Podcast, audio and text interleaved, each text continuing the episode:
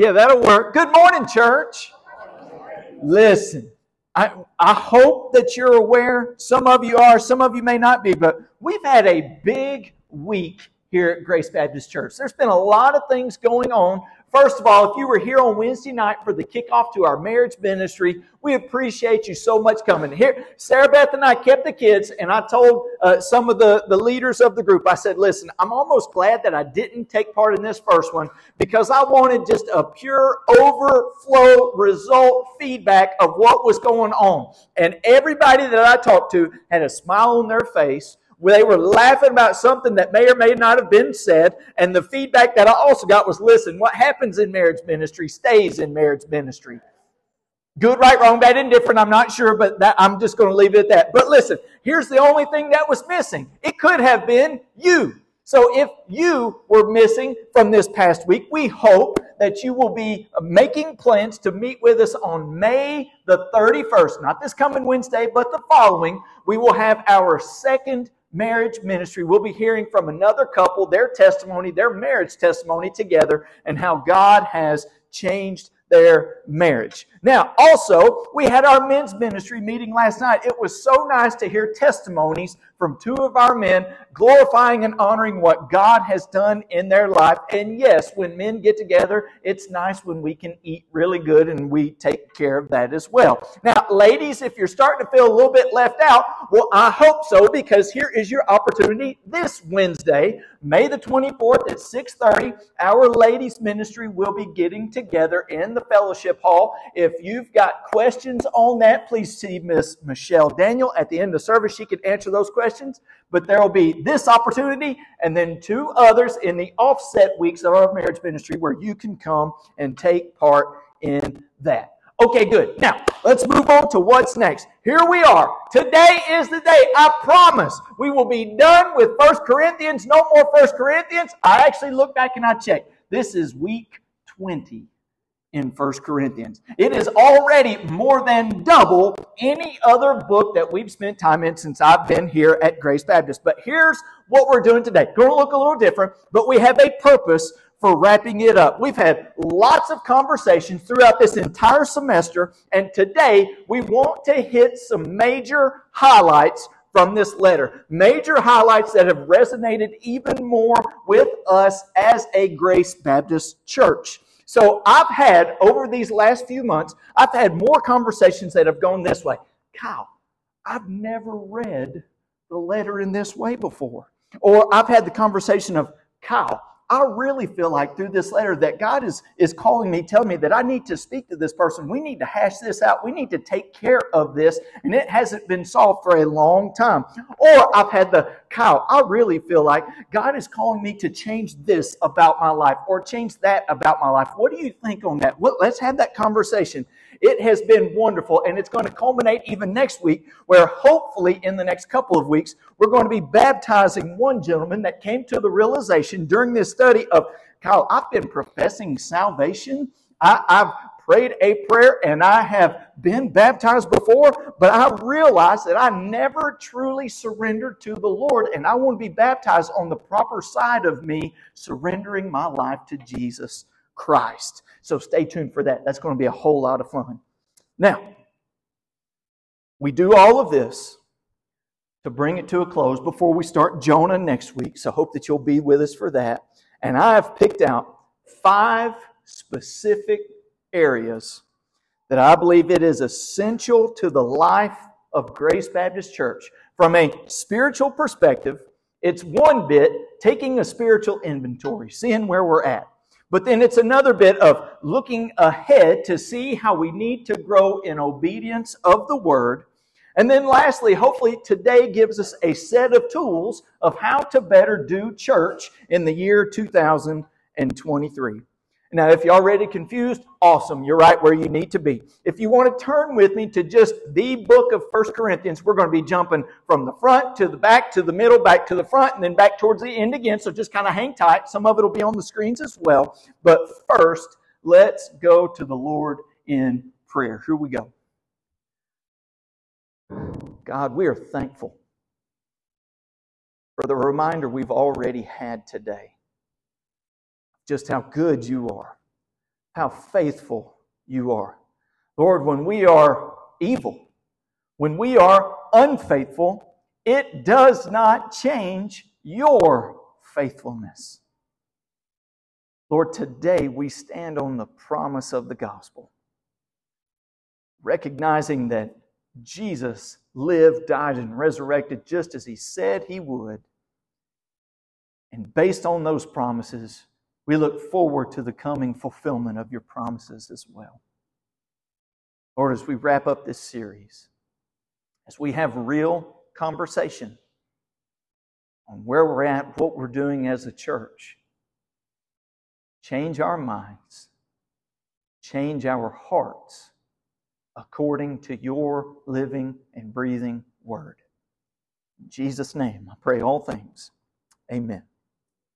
So, for 20 weeks, our title has been a Christ centered church. Everything that we want to be is Christ centered, Christ focused, everything going back to that. Anything that deviates from that, taking it away. So, jumping right into it, first, we want to be mindful of our culture.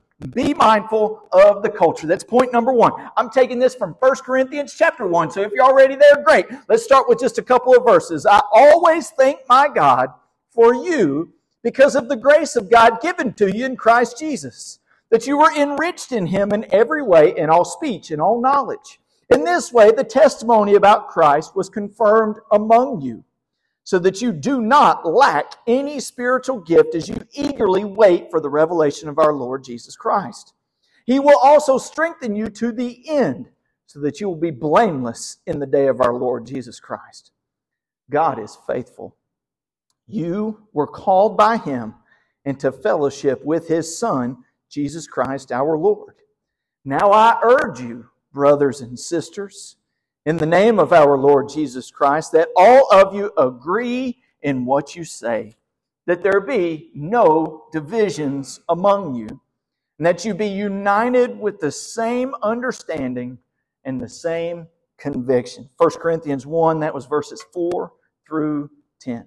Now, from the onset, and almost every single week that we have opened the text, we have studied this letter, we have discussed the differing cultures, the differing types of people and people groups that were being mixed together within this church at Corinth. You had some of those that had a Jewish background. You had many of those that would have had a Greek or a Hellenistic background. Lots of different hodgepodge beliefs, most of them pagan, coming together under one roof, under the message of the gospel. And we knew from the start this is what we made our connection from the church at Corinth to the United States church or to the Western church here in 2003, we were able to see that and relate because we are a people made up very much in the same way. But here's the problem that we run into. We like to think of our culture from an internal perspective. Here's what I mean by that. We think of our culture as Christian because we speak the Christian jargon. We know the Christian language. We know the Sunday school answers. But we spend more than five minutes outside in the real world, and quickly we should be able to understand that we live in a post Christian society. Now, you hear that, and some of you kind of balk at that. And man, what post Christian society? That doesn't sound very religious. What does that mean? Here's what I mean by that there would have been a time. Many of you got to live and experience it, particularly here in the United States, when most people were affiliated with a church. I'm not even going to say that most of them were Christian, but they were affiliated with a church. You knew who they were, you knew what they did for a living, and you knew where they went to church. Okay? Y'all are with me, tracking with me. Here we go. Here's the problem. That's no longer the case. It's no longer the case. Instead of faking it and being a part of the church, now they just decide not to be part of the church. That's what I mean by a post Christian society. Man, I know that sounds bad. You know what? That actually makes things a little bit better on us. We know who we're dealing with. But here's a question. We know that the United States that we live in is still the melting pot of cultures, but what are we going to do to learn the culture of the lost, of the unchurched? What are we going to do to better understand those who are on the outside, who do not know the internal jargon, that do not know the internal doings and goings of a church? What are we going to do to better understand their culture? Think about it so that we can reach their culture. Maybe have a greater opportunity of building a relationship and reaching them with the gospel. And maybe we've got a better opportunity to do that than we ever have in our lifetimes. Yet at this point, we're not willing. We don't want to bridge that gap because it might be uncomfortable. We talked last week about preconceived notions of unchurched people that they have on the church. And you know what? Most of the time, we're kind of okay with that. We don't care what the outside world thinks of the inside church. Yeah, but here's the problem. Too willing, too, too often we are unwilling to learn who they are. And this has come to my mind even more just over the past couple of weeks. Within two weeks, I've had two different conversations that went like this. And, and it made me think okay, what does the church as a whole think of this? I had one question. Someone asked me, they, in, in a separate conversation, they were talking about someone who is non binary in regards to their gender.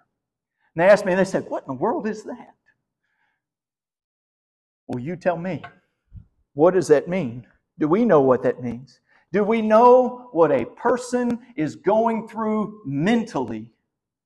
Have any idea what that means? How would we develop a relationship with this person, have an opportunity to share the gospel, to be able to explain their worth of being made in God's image, and then help them understand God's plan for creation and how they were made male and female? To do that, take some legwork, take some grunt work. Can't do it overnight. Probably not going to be able to have that in the first conversation. Are we willing to put in the work? Or is it easier to just go ahead and condemn them, call them names, and retreat back to our culture where it's more comfortable? Many of you saw recently that on our church Facebook page. Someone made a comment about our marriage ministry and asked straight up if gay and lesbian couples would be allowed to attend. And if you saw the post, then hopefully you saw my response. I wanted to be intentional with it. I wanted to stand on a couple things, but I answered back unequivocally, yes. Now, when some of you wake up from me saying that, I'm going to say it again. Yes, absolutely they would be invited. Now, here's what I did. I said yes, absolutely they would be invited. And what I also affirmed was our biblical beliefs that what we would be discussing in the class would be foundation on the Bible, that we would be having discussions that are in line with our statements of faith and statements of belief that you can find on our website. I issued the link as well. All that was there. We said, listen, if you're aware of this, if you want to be a part of it, and you still have interest in it, then come on down. We would love to have you. We say things like, come as you are, and all are welcome. But we've got to do a better job of putting that into practice.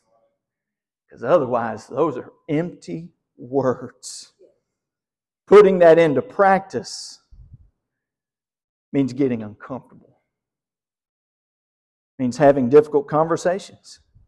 And why do we do this? Why would we open our doors and allow such people to come to our marriage ministries? Listen, I don't know about any of you, but I know for me, when I first got to go to church, it was while I was a sinner, and they let me in the doors anyways. I don't know when and where that changed. Hopefully, it doesn't too often. Amen. Any, nobody, everybody came to church when they were saved. All right. I'll go back through that one again if I need to. Now, here's what we got to understand your culture, our culture, is going to come and go. You may see several over a time. But what culture is it that we are specifically trying to create here at Grace Baptist Church? Is it a culture that acts out what we say? Or is it a culture that says one thing and then does another? Moving on to number two. We've got to stay focused on proper love. Yeah, you can imagine this goes to 1 Corinthians 13. Starting in verse 4, love is patient, love is kind. Love does not envy, is not boastful, is not arrogant, is not rude, is not self seeking, is not irritable, and does not keep a record of wrongs. Love finds no joy in unrighteousness, but rejoices in the truth. It bears all things, believes all things, hopes all things, and endures all things. We're not going to harp on it too long because we've covered it a couple of times in a few different capacities, but it still stands out as one of the most important aspects of this scripture that we can glean, that we can take away from this letter. And I'll summarize it kind of like this. Too often, we love in the biblical definition, going along with the first one, when it is most convenient for us. But when biblical love proves to be too difficult, it becomes easier to keep a record of wrongs. It becomes easier to allow unrighteousness because we don't want to address it and potentially rock the boat. And what do we end up doing? We show a weakness in our faith and what we believe. It dilutes our faith and dilutes our testimony when we do not stand on what we say the Bible says and then act in accordance flip side of that coin as well, we know that that entire chapter is not just based on love, but how we operate, how we order our worship, and we must free ourselves of distractions. So, as brothers and sisters in Christ, we have the obligation, we have the responsibility that in love we are properly serving our purpose when it means to us coming together in the name of Jesus Christ. That means it is pertinent. That means it is essential that we ask each other these questions on a regular basis. What we are doing, does it bring honor and glory to Jesus? What we are doing, does it work towards and assist the advancement of the kingdom of heaven here on earth? Is it biblically and doctrinally sound? Is it equipping the saints for proper service? If we start to mull around these questions and the answers start to get a little muddy and we have to start talking around them and tiptoeing around them, if it gets lost in the detail, then may, when all the ifs, maybes, and buts, more than likely then what we are doing is It can be changed. It may have already become a distraction and we must take it away in order to accomplish what our one goal is. Which takes us to the next point. Working quickly. We've got to understand tradition versus worship. Tradition versus worship. They are not the same thing. 1 Corinthians 8, 1 through 3. Now, about food sacrificed to idols. We know that we all have knowledge. Knowledge puffs up, but love builds up. If anyone thinks he knows anything, he does not yet know it as he ought to know it. But if anyone loves God, he is known by him. What do we take away from that? Beware of legalism. It often creeps in when we take the knowledge of a tradition, a tradition that we enjoy, that makes us feel good. But then we add to it additional meaning. We add to it an expectation that isn't biblical, and it becomes improper worship.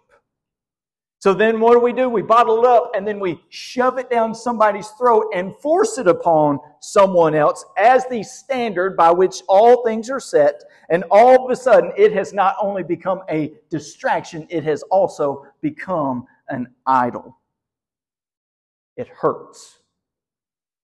And people ask me why at times I've been so quick to change certain traditions here at Grace. Things that have been held dear. And I promise you, It is not the tradition itself that is a bad thing that I have issue with. But if it has become something more important, if it has become something that it isn't, then as the shepherd of this flock, I've got to be careful and I've got to be diligent that we are diligent to remove such things. Words of Jesus. If your right hand causes you to sin, cut it off and throw it away. For it is better that you lose one of the parts of your body than for your whole body to go into hell. Now, listen, Jesus is not talking about a self mutilation here. It is not a literal translation of man, if my hand causes me to sin, I've got to chop the thing off but it is a way of saying that we have got to take drastic steps. We have got to make sure that we are diligent and we are willing to go the extra mile to make sure that distractions, that idolatry is not allowed in the church. Now, here's something to think about. What speaks more of our beliefs in the Bible? Is there humility in trying something new. Now, let's stand on this. We're not throwing out the Bible. The Bible itself, yes, we believe is a tradition. We're not throwing out the gospel. This is what our entire faith is built on. We're not throwing those things out by no means, but everything on top of that, we loosely hang on to what we prefer and we trade it in for what might work better for reaching the culture that we're currently living in. So here's your two attitudes. Think about it like this What's better and more Christ like? I will give up what I prefer and try a new strategy because this will help me reach people for Jesus better in 2023. That's attitude number one. Or I've done it this way for 50 years. I like it this way. And if they don't like it, then tough. They can go somewhere else because this is how it's done. Which one shows Jesus? Which one is Christ centered? Which attitude is worship? Trick question. Both of them are worship, but which one is proper worship of Jesus? While you ponder, remember that Paul even changes his approach in the middle of the book of Acts after visiting many synagogues and after going through those cultures and what he could expect, being a former Jew himself, he kind of had his strategy on hand. He knew he was going to go to a synagogue, meet with those people, and then from there start conversations on the gospel. He would start to use Jewish phrases like the Messiah or speaking of Abraham and Moses and the other prophets, but then he moves to the Areopagus in Acts chapter 17. He starts speaking with people that don't have a Jewish background. Moses and Abraham don't mean a hill of beans to these guys, but they are Stoics, they are philosophers, they are thinkers. And what does Paul do? He starts speaking to the unknown God and introduces them to a God that they had never even thought of before. Paul did not change the gospel because the gospel does not change. But he did not go to the Areopagus and say, This is what I've always shared, and I'm going to share it the same way that I always have. Fourth thing bring unity within the community. 1 Corinthians 3. Now, we said it last week. We spoke of the rhetorical greetings with a kiss. And we were all kind of thankful that that's a tradition that's already been knocked out a long time ago. But, anyways, it was supposed to be a sign of brotherhood and camaraderie. Chapter 1 opened up with Paul rebuking the church for being in rivalry with one another. I follow the preachings of Paul. I follow the preachings of Apollos. I follow the preachings of Jesus. Chapter 3 then gets specific that it came down to greed and strife or greed and envy that had been taking place within the church at Corinth. He says this For my part, brothers and sisters, I was not able to speak to you as spiritual people, but as people of the flesh, as babies in Christ. I gave you milk to drink, not solid food, since you were not ready for it. In fact, you are still not ready because you are still worldly. For since there is envy and strife among you, are you not worldly and behaving like mere humans? We too, at Grace Baptist Church, must lay aside the quibbling. We must lay aside the hurt feelings. Forget about the one that looked at you the wrong way, the one that might have ruffled your feathers. We've got to lay down our insecurity of not being in control. We've got to put down the feelings of wanting position more than anything else. And we must recognize that as a family, we are here to look out for the best interests of others. And until we address these matters, those that are known, those that may be unknown at this point, we will always be stifled as a church in our seeking and acting out the will of God and the advancement of His kingdom and the work that we are supposed to be doing here in Cartersville, Georgia. I urge you, as I have previously, I want you to best understand that holding on to anger, keeping hurt feelings within and allowing it to turn into bitterness, harboring ill feelings towards a brother or sister in Christ without approaching them, without discussing it, as Matthew 5 or Matthew 18 puts it, it is sinful and you're living in unwarranted, unrepentant sin. It's in total contradiction to the love, grace, and mercy that we have seen, that we have experienced, and has been defined in this letter. We've got to fight that because it's in our very nature to develop and hold on to these feelings, to allow the Holy Spirit to constantly keep a check on us and check our emotions and feelings. That is work. That is work against our flesh. Otherwise, we will continue to stunt the spiritual growth and the opportunity for Grace Baptist Church and continue sipping on spiritual milk.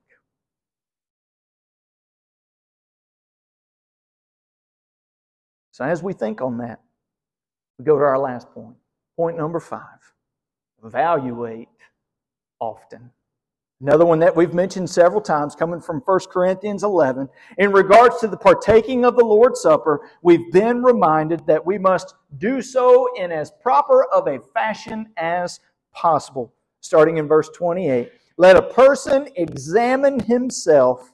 In this way, let him eat the bread and drink from the cup. For whoever eats and drinks without recognizing the body eats and drinks judgment on himself. This is why many are sick and ill among you, and many have fallen asleep. If we were properly judging ourselves, we would not be judged. But when we are judged by the Lord, we are disciplined so that we may not be condemned with the world. It is wise.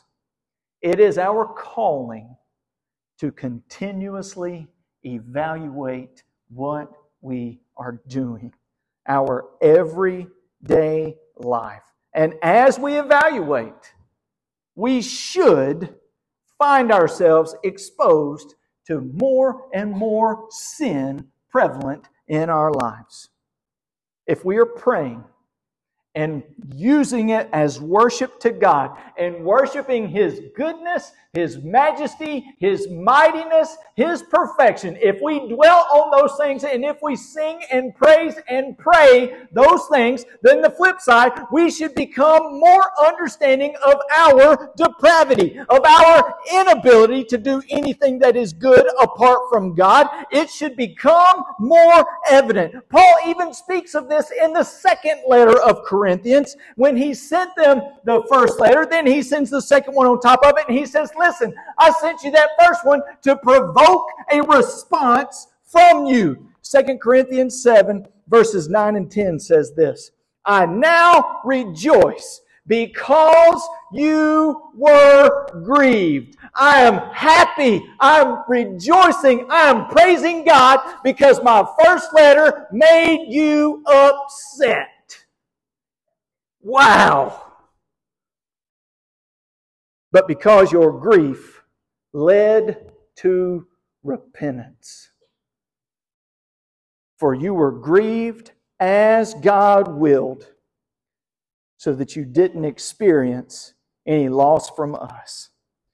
For godly grief produces a repentance that leads to salvation without regret, but worldly grief produces death. The first letter hurts the church's feelings and intended to do so in order for them to better understand their wrongdoing, to change their attitude, to change their motives towards the Lord, and to bring them back into a proper place of worship. If we see so many similarities between their church and ours in the United States, then we must do the same thing. This is why we have a response time at the end of every single service. Maybe contrary to popular opinion, it's not just so that the band can play one more song that they practice throughout the course of the week. There is an intent to it. After we have worship through the singing of God's word, then we have worship through the proclaiming, the preaching of God's word. This is one more opportunity for us to proclaim the word of God, but then to be moved by it, to be changed by it, to allow it, if we take it in. If this book is living and breathing and active and it's able to separate bone from air and all that good stuff, then we must act accordingly from it. There must be a response. We worship God through a response. And our worship becomes action. If we don't practice it here at church corporately on a Sunday, how in the world can we expect ourselves to live in a posture of doing the same thing on a day to day basis? We respond to the worship of God's Word here so that we will be changed by it accordingly out there. So, with that being said, we'll ask Mark and the band to come on up.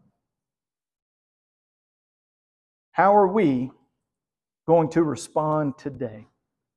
Well, you've got a couple of options. One, maybe you're here and you realize I've never surrendered my life to Jesus Christ. I have never started a relationship with Jesus. What do I mean by that? Because that's some more of that inside church jargon that a lot of people don't understand. Here's what I mean have you ever admitted that you're a sinner, that God's word is perfect, that God is perfect, and I've not lived perfectly as was intended? I've fallen short of God's glory. Have you admitted that you've done that? Have you expressed belief in Jesus Christ, that He is Lord, that He is exactly who He says He is, that He lived the perfect life, He died on a cross, but then, crazy enough, He resurrected from the dead three days later. Have you put your faith and trust and belief in that and confessed it, professed it to others around you, and have you committed to living your life on that belief? That's what it means to be a Christian. What it means to receive the Holy Spirit, to begin developing a desire for God's Word and wanting to live according to God's Word and not according to my Word or what He says, she says, or anybody else. We must respond to that gospel. That is what we refer to as the gospel.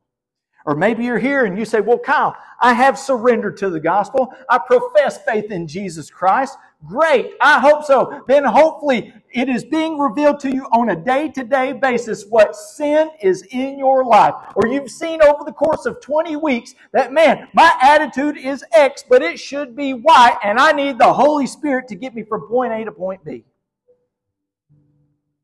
It may start with confession at these altars. It may start with a confession at your seat. Your action, your response to the Word of God may be, God, I really need to apologize to that person. I really need to sit down with them and eat crow, and crow doesn't taste real good. But what do we do when we do those things? We're not acting for that other person. We are acting with love towards God. God says, Love me, keep my word. And if you keep my word, you're going to love other people. Where are we at? We're going to be a Christ centered church. a Christ centered church must be geared towards repentance, turning away, and acting out the Word of God. Let's pray together.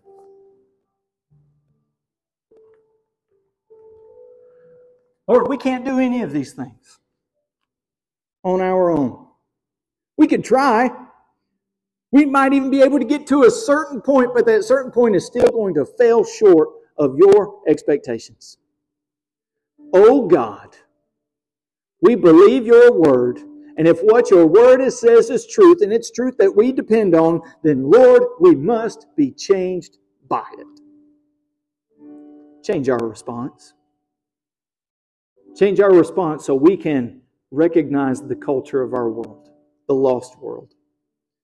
Change our response so we can love the way that Christ loved us first. Change our heart, Lord, that we will let go of traditions and we will focus solely on proper worship.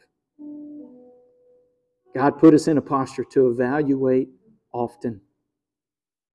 Evaluate, Lord, what you're teaching us and be willing to change. God, we love you. We recognize in this moment we need you. In the name of Jesus, we pray all things. Amen. Thank you so much for listening to Grace Baptist Cartersville podcast. If you would like more of Grace Baptist Cartersville, make sure you check out our GBC Young Adults podcast. Also, make sure to follow us on Facebook, Instagram, and our services on YouTube.